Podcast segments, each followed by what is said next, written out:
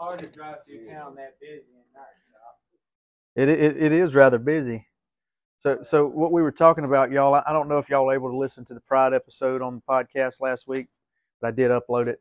But we're we're talking about the seven daily sins or deadly sins that we're calling daily because we, and again, kind of like I just mentioned, I'm not trying to paint everybody in a bad light, but I'm also honest, at least with myself, and I would ask you all to be honest with yourselves. Um, if we're going to make this happen as a uh, as a discipleship group, that for example, we're talking about lust tonight.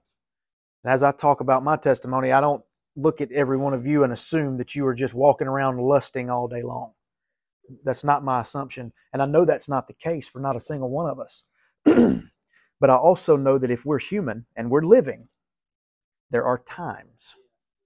And so, and, and, and the truth is that men are more susceptible to it, but women are also susceptible to it. We're, we're all uh, created to be reproductive creatures. Um, and and men obviously are more visual, but that doesn't mean women don't appreciate. You know, come on in, guys. oh, kids are like, oh. So anyway, lust. Lust is a daily sin. Um, it, it's just like pride. We talked about pride last week. Um, it's daily. Come on in, man. Come have a seat. Want us for Bible study? Yeah. Oh, look. Y'all come on in. Yeah, there's plenty seats. Y'all just make yourself home. There's some cookies right there. That's awesome, y'all. I'm so glad to see y'all. Yeah, good to see you, man. We're talking about. I'm so glad to see you. We're talking about the, the Bible calls them seven deadly sins, and I'm calling them seven daily sins because I wanted to point out that we're that we we deal with these things daily um, to some extent. Um, some others, you know, some more, some less. You know, um, like I was pointing out, I don't think I know we're not all sitting in here ranked sinners. I, I know that God is with us and helping us, but anyway, we're we're trying to disciple each other. Um, I just have the the I guess the honor of being able to teach it and speak it out. But so it's a daily sin. Yes, sir. Well, thank you so much for stopping by. You said this is on the podcast? Yes, sir. I'm recording it right now. Yeah, and I'll send you. Um, would you give your phone number to my wife, and I will send you the link. Okay. And uh, as soon as I get it uploaded tomorrow. So it affects men and women. It would be probably able to say that it affects men a little bit more because we're visual. Women are more emotional, but emotional still. There's emotional lust as well.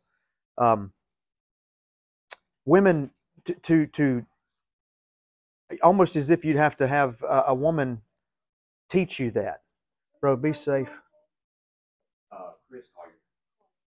Last name's spelled C O L I R. It's not like rotate this way since. I hate to leave y'all, but I got I got We thank you for stopping in, man. We're we're here every Thursday night, so hang out with us as long as you can. Have coffee, cookies, and you know we're not upset that you have to leave. We're just glad you got to come. yes, sir. Um, men are men are easy. it's easy to to describe our our lustful scenarios. Um, although we don't like describing them, we don't like talking about them because we're you know we're private men. It's easy to know where we are. For you women, it's a little bit different. Again, y'all are more emotional. Um, so, so it's a lot of times for you as you, and this is not something we're necessarily talking between each other, uh, man, maybe man to man or woman to woman, but as you as you introspect yourself and as you think about yourself, your women are going to be you're going to be thinking more about your emotions and about how you go throughout your day emotionally, and men are going to be thinking about our day visually. It's not no no way is worse or better, no way is right or wrong necessarily. That's just the way we were created. Um, so, what is lust? Now, there's there there is the the dictionary definition, and then there's more like the biblical definition. So, I'm going to start off with the dictionary definition, and these are some pretty interesting words that it chooses here: um, pleasure, delight, desire, appetite, a, a relishment or a relishing for an inclination or an inclination to. And then, in a biblical, sense, the Bible, the Bible is always using the word lust or the terms in a sexual nature. it's not really um, um, most occasions it's not talking about lusting after money or lusting after um, big houses or this or that. It's generally when the Bible's talking about it, it, it's primarily going to mean in most of the scriptures anyway that it's it's of a sexual nature. Um, so so biblically defined, a sensuous appetite, um, an appetite that leads to sin, and we'll we'll read scripture how this leads to sin. Um, sexual appetite or desire leading to intense moral reprobation, um, libidinous desire, uh, you know, a, a, desire like a libido type desire. Um, a degrading animal passion is another way that the word lust is used in the Bible. Uh, and so let's let's break that down a little bit. It lust takes us away from our humanity. So so you would the devil would lie to you and tell you that lust is a part of your humanity, that that's who you are, that's what you're going to deal with, and that's not true. The Bible the Bible explains in a couple of the, the verses that it's it's actually taking you away from your humanity. Your, your humanity is not meant to be that. Although, again, you are meant to be a sexual creature, right? Um, within the confines of marriage, and, and biblically, God, has set it up so that we have have that to our advantage. Um, but it, we don't want to confuse that with the sin of lust because and, and God he's doing that he's making that distinction because he's wanting to make sure that we understand that that pulls us away from our humanity. It's not human it's not what we are. It's just something that we can fall prey to right? There's a big difference in sin in our lives there's some things that we are um i'm trying to think of an example i, I had one earlier we are flesh let me put it this way there's nothing we can do about our flesh we're going to deal with it right? There's other things, sin wise, that we aren't. They just get on us and maybe attack us spiritually. Uh, powers and principalities, things that, that aren't necessarily in our nature, that if, but if we don't be careful of it, it can, it can attack us. Um, let me read one more um, definition from the Bible lawless and passionate desire for some object. There is occasions in the Bible where it does talk about, you know, kings and different people lusting after objects. Um, and you'll see we're going to talk about object or, or objectification in just a minute.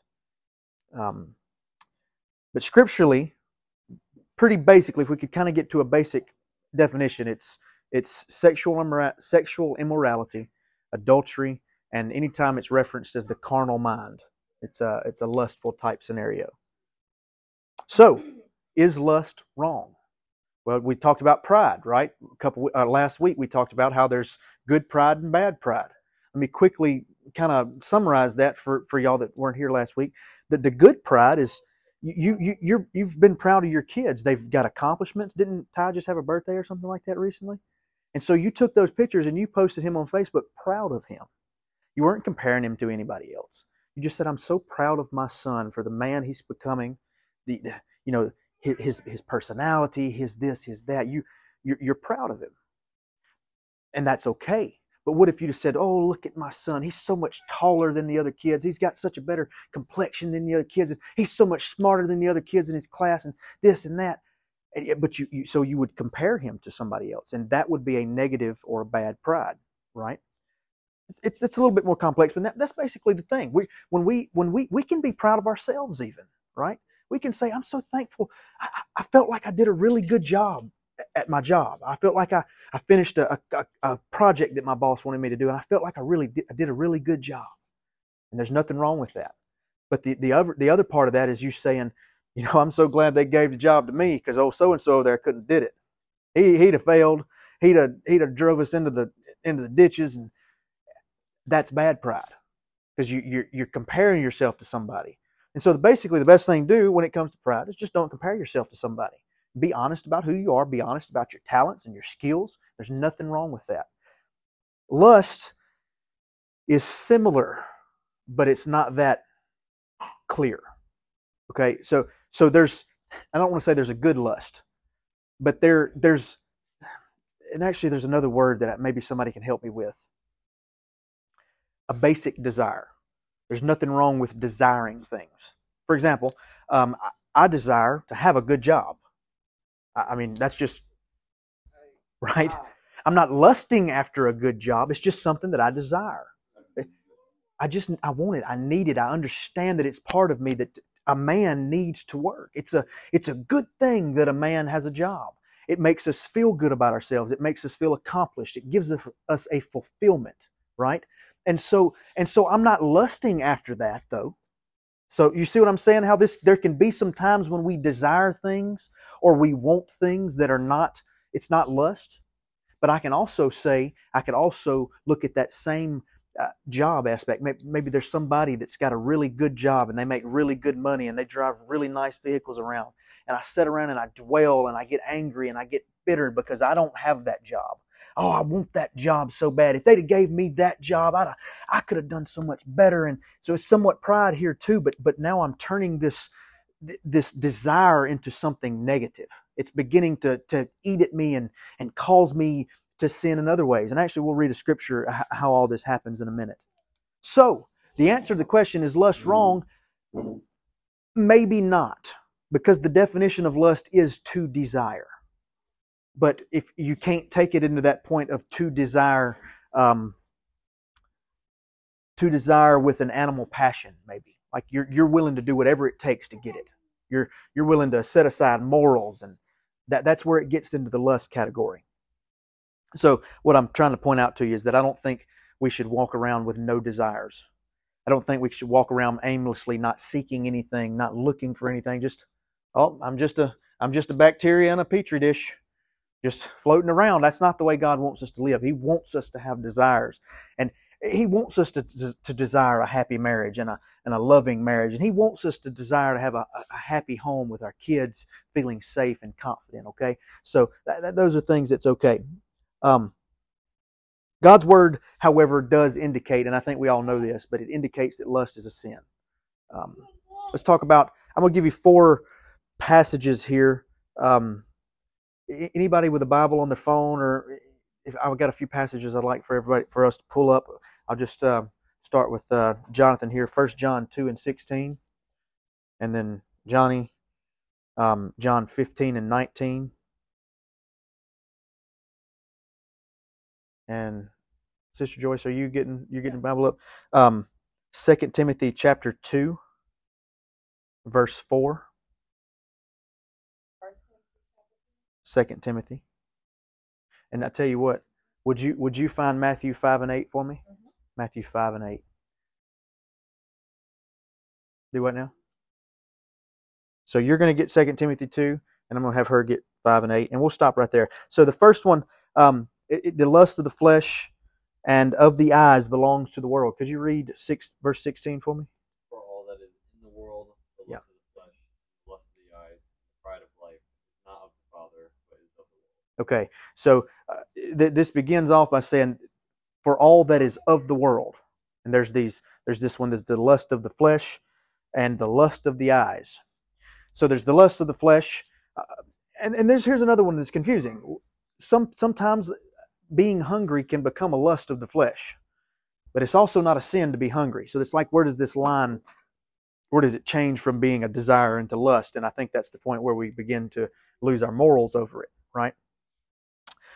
But but it is you're going to have to be, eat, and you're going to have to have a fleshly desire for things, um, and also there's some the, the, the, lust of the eyes.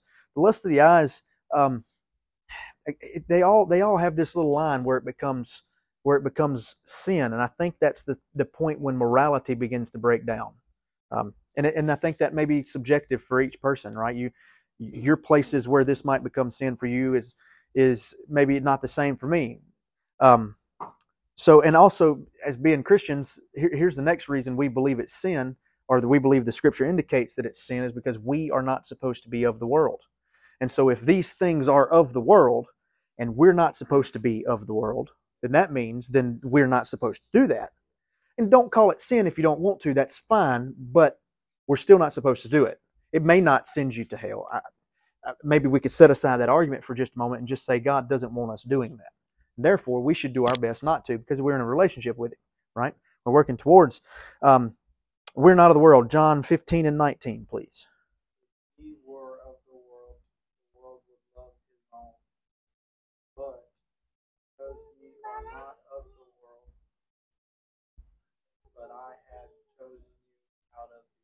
But I have chosen you out of the Right. Therefore, the Yes. So he says he says if you were of the world, hey, that world receive you. They they you just fall right into play with the world, but you're not of the world. He, he says, I've called you and I've chosen you out of it. So again, it's just something we're not supposed to be doing. We're not supposed to have it in our life. Um, 2 Timothy chapter 2, verse 4, please.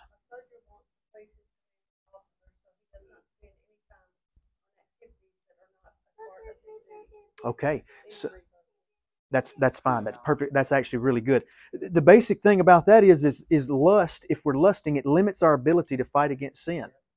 And and our commander wants us to be able to fight because it is a war that we're fighting.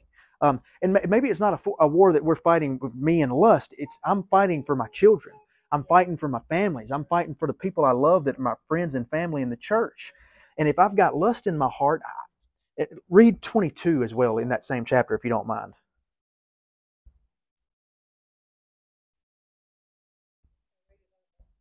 That's perfectly fine. Yes, ma'am. Stay away from the evil things a young person like you typically wants to do.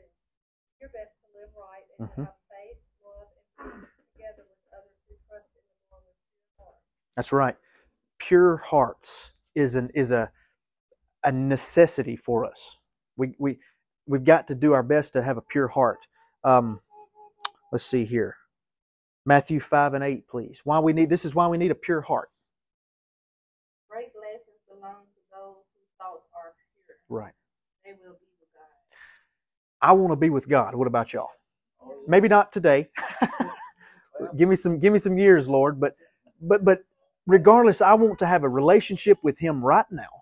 Because I believe that having a relationship with God right now is the only thing that's going to keep me out of the junk, right? And I know that to be fact because I once was in the junk when I didn't have God, right? I found myself in this place of of purity at heart. No, I'm not perfect, but my heart, I believe, still is pure I, because I do know what I want, and it's the things of God. Um, so the scripture says that if you want to see God or be with God, I think is what it says. I can't remember exactly what you read now, but it says we've got to have a pure heart. And so if, if a pure heart is is required and lust imp- impurifies, messes up our heart, then we, we would know that that would, it, again, maybe not sin, but it's going to keep us away from God, right? Um, 1 Peter 2 and 11, we don't have to read it, but 1 Peter uh, 2 and 11 basically says that lust wages war against our soul. It's not only it's not only trying to separate us from God. If it separated us from God and and then you know let us go, it would be it would that would be that, but it doesn't. Lust doesn't stop. It it is its goal is to war against not only God but us. Because here's the deal: most of us deal with these things, these thoughts, and these patterns, and nobody knows about it. It's a battle between me and myself most days, right? Unless I'm just confident enough and have a friend close enough that I can say, "Hey, man, I'm dealing with such and such," you know. But most of us deal with this on our on our own. We we it's a battle within within our soul that that it, and it's something that's just warring against us. It causes depression. It causes anxiety. A lot of these things are caused from from not just every time somebody's depressed. That doesn't mean that they deal with lust. I'm just said it, this is one reason people have depression. Um, Romans 12 and 2, it says, Be ye not conformed to the world. The lustful mind conforms us to the world. So I think we can pretty easily determine that lust is wrong. Here, here's another.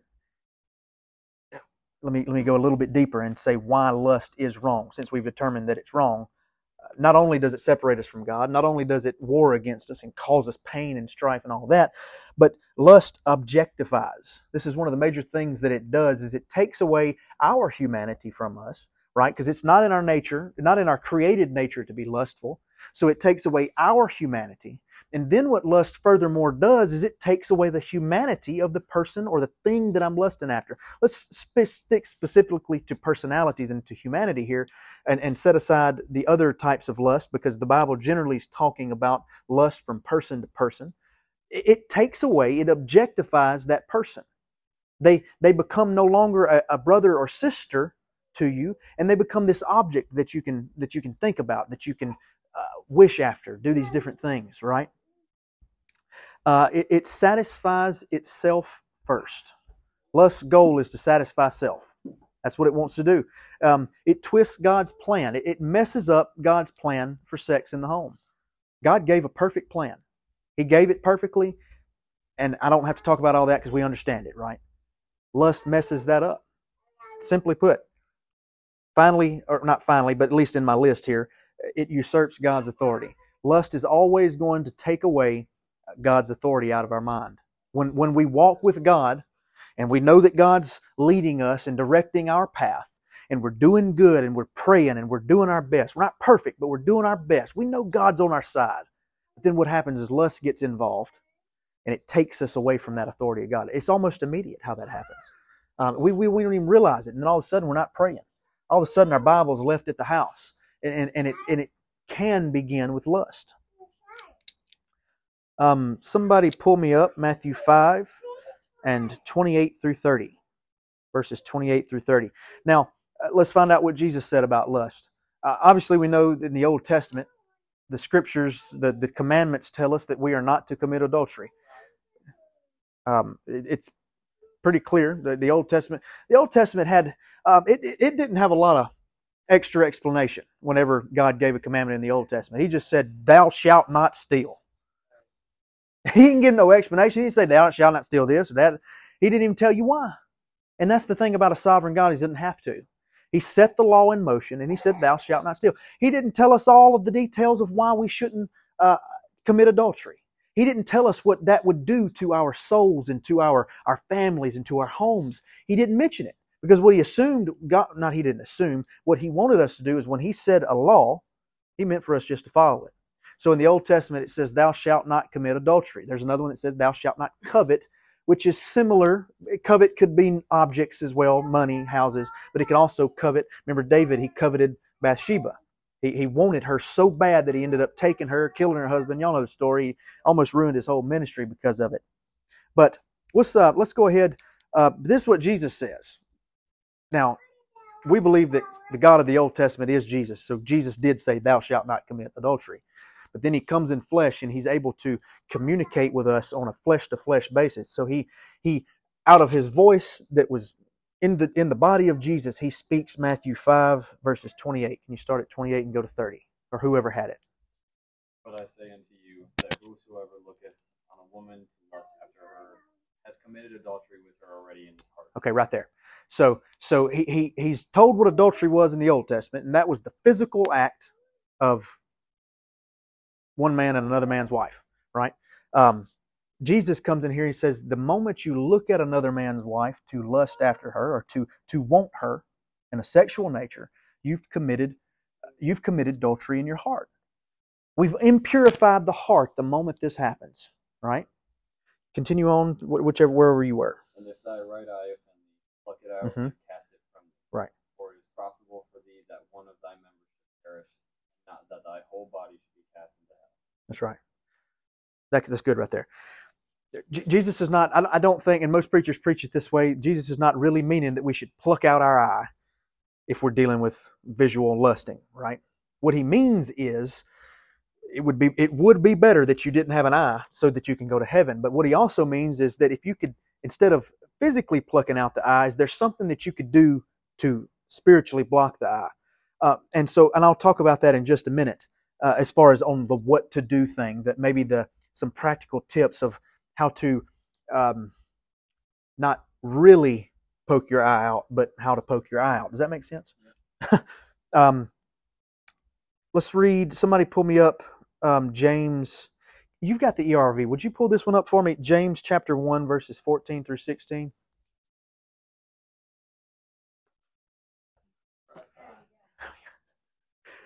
James chapter 1 verses 14 through 16. So this is the the this is the the progression of lust.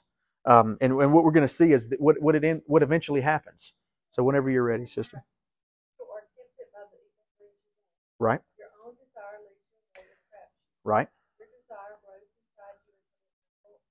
Right? Then the sin grows bigger and bigger and finally death. Right. My, bro- my dear brothers, don't be fooled about this. Right. I love the ERV in this scenario. It, it gives us a, a very clear indication that these first thoughts of lust are not sin. That moment when a, uh, um, a good looking fellow walks by or a pretty lady walks by and you acknowledge beauty, it's not, it's not sin. It's when, the, it's when it, it, it lingers and it dwells that it, that it becomes something that's uh, objectifying and, and uh, the truth is, every one of us throughout our day, and I don't know, I can't, I, maybe I should just speak for myself. I guess I'm smart enough and honest enough to realize when somebody's pretty, right? One preacher said it this way he said, Don't do the double look. Look, if you, if you happen to look, acknowledge, and then move on. Get away from it because it's the dwelling from this temptation. If temptation was sin, then the Lord Jesus would have been a sinner because he was truly tempted in the wilderness. We talked about that earlier too. The, the, the fasting that Jesus had to do was to weaken, weaken him to the point that he could be tempted. Because if he couldn't have been tempted, he would have, he would have not fulfilled all righteousness. He had to be truly tempted. And so, so again, temptation is not sin. The, these fleeting thoughts that might happen throughout your day are, are it's it's not you being a terrible sinner. It's not me being a terrible sinner. It's the it, it's the dwelling. So that's what we're that's what we're working towards. I don't think we'll ever get so blind. We'd have to be dead. And pastor will preach it the same way. To to to never think that anybody else is beautiful. To never think that anybody else looks good, right? We would we would be dead. And and so that's not the case. I, I'm not gonna lie to myself, but I because if lying to myself is not going to help me either. Sitting around, well, I think everybody else is ugly. Well, I'm a liar. I need, but I, what would be better is I get honest with myself and say, okay, this is happening. This is what's going on. What can I do about it? Instead of lying, what are my practicals? Because what it's going to do, it's going to lead to death.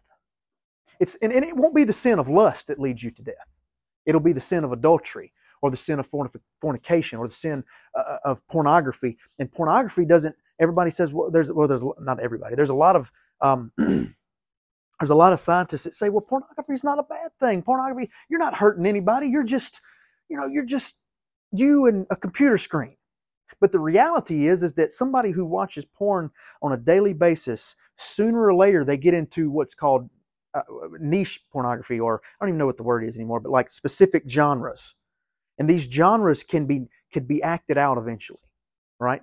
A, a lot of rapes happen because somebody watched a lot of rape porn. Okay, so it's it's not the in reality really it isn't necessarily the porn that causes somebody to see death. It's where it goes. So even lust in our scenario, I'm not saying we need to walk around lusting. I'm not saying we need to be dwelling. I'm just saying it, it's it's not really the problem. The problem is where does it go? It'll lead to adultery. It'll lead to, to this or to that. It'll lead to death. All right? Because uh, adultery can't, it, it, there's no room for it in the church. It, it won't, I, I, I, just, it just won't, ha- it won't stay. Like it might happen, but those people, they can't stay. It's like the spirit, the spirit separates itself so far from them that they're so isolated and, and it's death to them, right? So what do we do? again, this is not necessarily the the in like this. You can't just take this seven things. It's interesting that this is seven again, seven daily sins and maybe seven topics. If I can keep that going, I'll try that. But you can't say that okay, I'll do all of these and I'll be perfect. That's that's saved salvation by works. That's the salvation by works mindset. This these things that I'm about to tell you, they're essentially they're our start. They're our drawing nigh to Him, so that He can draw nigh to us. Because at the end of the day, if we don't have the gospel, and when I say the gospel, I, I really mean the full aspect of it. I mean, the, if we don't remember his death and remember that he, he, was, he, he was that sacrifice, and if we don't remember his grave, because uh, his grave to us is where our sins are covered. And then if we don't remember his resurrection, he says, if I'm the first, uh, says Jesus was the first fruits that I might also come, come to life with him, I think is the way it words in one translation. He was first fruits, come out of the grave. Therefore, I can too. And when I come out living in His name, I don't, I don't have to be bound by these things anymore. I have to be careful. But I can't. I do know at that point that I have a way out. So what do we do? First thing we need to do: twenty Proverbs twenty-five and fourteen. I'll find this one. Somebody else find Proverbs fifty and fourteen. I'm going to read Proverbs 25 and 17 or 19 or 15. I can't really read my writing. Let's see. We'll start with 17. Ah, so it's setting boundaries. First thing we can do is set some boundaries. Um, when it when it comes to my marriage life, I've set some boundaries. You know, some people. I have a well, I do have a lock on my phone at this point, but Samantha knows it. I have this little habit that I like to do. Um, I like to just when I take a shower, I like to leave my phone sitting somewhere on my desk or on my bed, and she knows that she can snoop it anytime she wants. Now, I, I can't stand when I'm wanting to play on my phone and she wants to snoop it right beside me. I, I'm not hiding anything. I just would rather her snoop it when I'm not looking. Look through the thing. I don't care. So I've set a boundary. The boundary is I'm not hiding anything here, right? There's nothing hidden here, right? Um, th- another boundary is is I am not going to find myself alone with another woman. If I have to call somebody, um, I've had it at times. You know, somebody wanted to talk to me about something. Another lady in the church. You know, I might talk to them on the phone, but my wife's with me. I'm not going to sneak off and, and talk somewhere. And I really don't even like doing that. I'd rather just be in be in like a room with my wife and her, or maybe this lady's husband, or, or, or something. We, I don't want to find myself alone. I've set some very simple boundaries. Another very important boundary is I do my best to have nothing on here that would lead me to a road towards pornography. I don't have Pinterest. The in- most interesting thing recently, I've never, I looked at porn a lot, y'all. I never once looked at porn on Pinterest. I didn't know, I didn't even know you could. I opened up my Pinterest the other day and there was images, it, it was ladies in bikinis. And I'm like, what, what, what? I hadn't opened my Pinterest in, in years. And, and I, I just I happened to open it because I wanted to look up a project. I had some free time. I wanted to build me a little pallet project or something, you know, out of pallet wood. And there was there was there was uh, on us anyway. I don't even know how it happened, but anyway, there was a lady there, and I said, no, no, no, no. I deleted Pinterest immediately. Pinterest is not on my phone anymore because I knew what it would do if I didn't be careful. You know, I'd scroll. I deleted Instagram years ago, a year over years ago, because Instagram doesn't want me to be saved. I have to be careful with Facebook. I've set boundaries and we all you, you, you have to determine you have to figure out what's your boundaries what you're going to set. Uh, the next thing to do is list reasons to resist psalms 50 and 14 i didn't even read the scripture did i?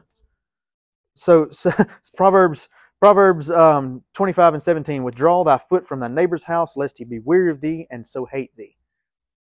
God's even about boundaries.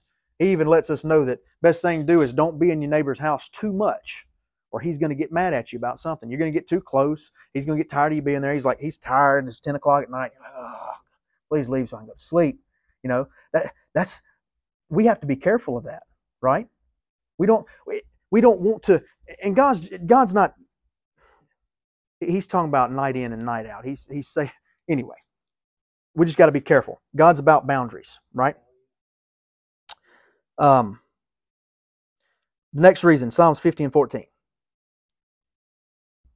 Who had that? Did anybody have it? 50 and 14. You got it? Cool. 50, chapter 50, verse 14. Yes, ma'am. Mm-hmm. You made promises to God Most High, so give him what you promised.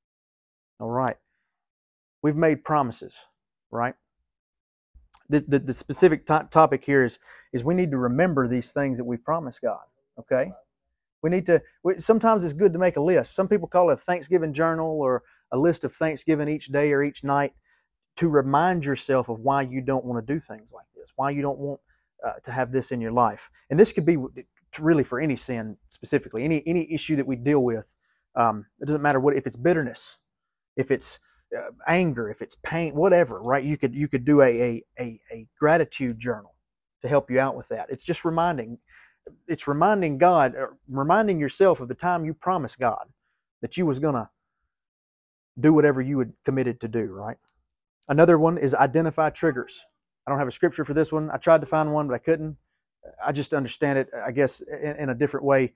Um, and maybe I wrote, maybe I searched it wrong, but I knew that that Pinterest thing was a trigger for me, so I got rid of it. I knew, I know that when it comes to my drugs and alcohol addiction, I, I, there's certain things that trigger me, right? So I have to be really careful. Now, am I saying that I'm just at the very brink of going and getting drunk again? No, that's not the case. But I'm protecting myself. I know what my trigger, I know what causes me to fail. And so I can, a lot of times, I can, you know, help myself before I get there, right? I'm almost done, y'all. Healthy ways to stay busy. I'm going to read Matthew 6 and 33. So we need some healthy ways to stay busy. Uh, anytime you remove, I tell this a lot to people who come to me talking about their addiction. Let's say smoking, for example, smoking a cigarette. It's a habit, and it's it's not all the cigarette. It's not all time the nicotine. People quit, and they get a lot of times they're they're easy. They get rid of the nicotine. It's not a big deal, but they they feel like they're randomly just searching their pockets for the cigarettes because they want to do this this motion. Right? It's a habit, and so what a lot of times you have to do is you have to re- do your best to re- to take away the bad habit and replace it with a good one. So what I tell people a lot of times is is is obviously chew gum or split sunflower seeds or something to replace every time you think about pulling out a cigarette, get a piece of gum out. It's, it's not a bad habit, right? So you you generally have to replace a bad habit with a good habit. So, healthy ways to stay busy. Matthew 6 and 33 says this But seek ye first the kingdom of God and his righteousness, and all these things shall be added unto you. We're never going to go wrong if we put ourselves towards the kingdom of God, to working towards his kingdom. Um, whether that means inviting people over for dinner, whether that means reading, just simply sitting down and reading the Bible. It's it's taking things that God uh, that has has proclaimed to be good, and and filling our time with that. Um, Samantha's got a scripture on the wall in our bedroom. It's is it Philippians? It says um, says think on pure things. Essentially, try to get your mind on the things that are righteous and, and away from the things that are negative if you're married and you, uh, th- again, this is not so much, I'm sure there's scripture for it, I just couldn't find it. If you're married and you're dealing with something like that, you, you would try to begin to date your spouse again. You, you rekindle a relationship. Um, is it going to make everything perfect? Maybe not, but it's going to tr- it's going to be a help.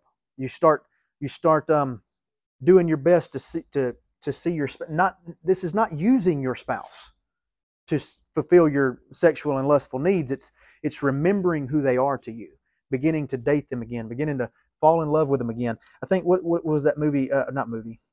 I think it is a movie actually, but it's a book specifically called The Love Dare, and that's what it it did. Is it is the, this this couple was about to get a divorce for whatever reason, and the Love Dare essentially uh, it was a daily task that they were supposed to do, um, and the psychologist basically said to them, was it was it who's read that book? Has anybody read that?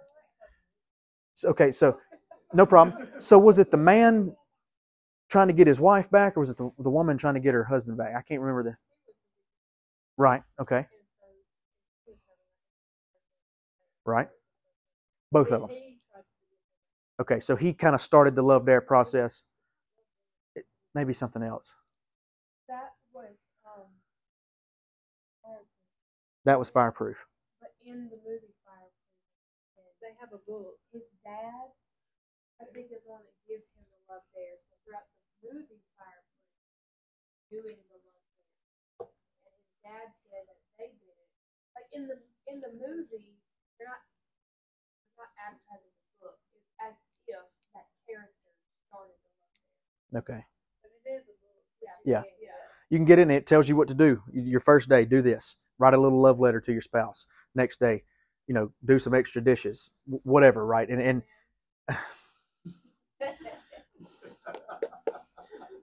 I'm almost done. I, I got two more. I I, I, I won't. Res- so Psalms 19 and verse 4 says. 14 that's why that didn't make sense all right so the the the the topic or the thing we would do is is to begin to be self-aware or to meditate introspectively. I don't mean just sit around and meditate. I mean sit around and think about what's in here. The battle we fight mostly is in between our two ears all right? Uh, so Psalm 19 and 4 says this Let the words of thy mouth and the meditation of thy heart be acceptable in thy sight, O Lord, my strength and my redeemer. So there's a there's a benefit to sitting around, and this maybe kind of goes in with the thankfulness, right? Maybe these kind of go hand in hand, but sitting around and thinking about. Maybe uh, one thing I would tell a lot of the guys that I would help with their porn addiction, I would say finish finish the finish the episode. I think is the term I'd use, or or finish the finish the event. And I didn't really mean finish the event, but I would say next time you're tempted, next time you're tempted with something like this, and this can work with anything, play it out in your head. Yes, play out the pleasure, but play out the pain too. Don't forget that when this pleasure is over, that there's going to be some pain involved. Play that out. Run that out. Run it out where you lose your spouse. Run it out where your kids never get to come home again or where they never respect you again. Run it out where you've lost the respect of your peers. Run it out where you where you find yourself so drunk that you can't drive and then you get in jail. Run it run it on out. Find out where it ends. And what it'll do is this meditation can help you to realize, no, no, no, that's no, that's nothing like what I want. This little moment of pleasure is not going to do it. because we we we've looked at the we've looked at what it what it can do. I well, y'all would probably think future's this way, right? Finally, one more. Um, James 5 and 16, it says, confess your sins or confess your faults one to another. There is some power in a support group and accountability. Um, I, I, don't believe that you should set you should go around to 10, 12, 20 different people telling them about your issues if you have a lustful issue. I don't think you should run to every preacher and every person you see, hey man, I got a, I got a problem with it. Uh, help me out. No, I don't think so. I think you should pick some certain people that you respect, specific people. It's preferably, and it's almost, it's hard to, it's hard to ask, but you, you almost want to ask them, well, hey, um, have, did you deal with pornography and did you get a control of it? And they say, oh, that's a weird question. But did you? Yes, I got control of it. Okay, cool. I need your help. It's almost like you, and I'm, that's you can't really do that, but you need to use discernment to realize who uh, somebody who can help you. Because sometimes you walk up to people and you, you're being sincere about an issue that you have, and I've had it happen to me. Um, not well, not, not really happened to me so much. I've had people tell me about this.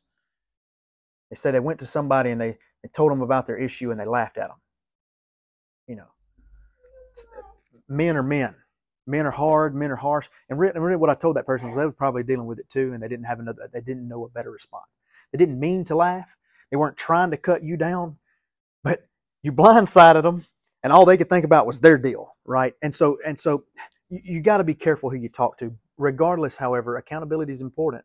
Um, a support group a specific support group alcoholics anonymous is you know is one of them that the world knows about and it's just, and it's an effective program.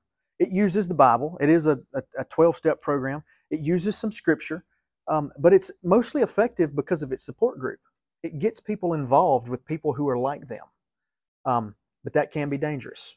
So anyway, you just got to be careful. So let me re, let me just uh, quickly re re um, re summarize. Set boundaries. List of Thanksgiving. Identify your triggers. Um, get the unhealthy out and find out healthy ways to stay busy. If you're having marriage issues, begin to date your spouse again. Meditate and finish the finish it, and then a support group and accountability. Um, and then finally, I guess I'm going to close it up with kind of how I started. These are only draw nighs. These are only things that we can do to begin the process. And if we do not trust God to help us with the process, it's not going to happen. Our will will someday run out. The will, the will of the human flesh is is it's almost at enmity with us. So that's that. Does anybody have any questions or concerns or comments that they would like to make towards this topic? I know that's a tough one. So. Oh, sure. I, I, for the for the podcast, Samantha says she doesn't snoop. I don't. My point was that's a that's a boundary that I'm not willing to cross. Is I know where you're going. yeah. Let me add to what you said. So, and and another thing you said, played out in your head. Another thought. Just a thought. If you're going to do it, I would look in the look in the Bible and find Sure. See if the Bible's for it. The Bible's for it.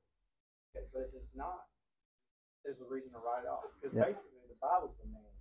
What we need to do and Yep. we need to follow. Yep. You're putting something together. And it's you know A to B. But you're with C, and you're like, oh, why is it not? You know. So the Bible's the man. I I, I look at the Bible every day, even little things. The Bible won't say anything about it, it's not a big deal. If it does, it's a big deal. You know. So I just wanna say that. That's good. You know, and, and two on that, and I want to go back and make somewhat point this out again. A lot of times your instructions, if you're putting something together, it doesn't tell you why A goes to B. It just says A goes to B. And the Bible's a lot like that a lot of times too. It's it, it, it's not always going to tell us why. Yeah, but God gave us Bible. There you go. I mean, it's a great idea. Mm-hmm. We know what's right. We do. So a lot of times, and and luckily the Bible is explanatory on a lot of things. It's not that it isn't, but just sometimes, and that, that's why you got to take the whole Bible as a whole because you start to see the explanation as the whole. But individually, you read that and it's literally take A and attach to B. Okay, well, where's this going? Right. So that's good.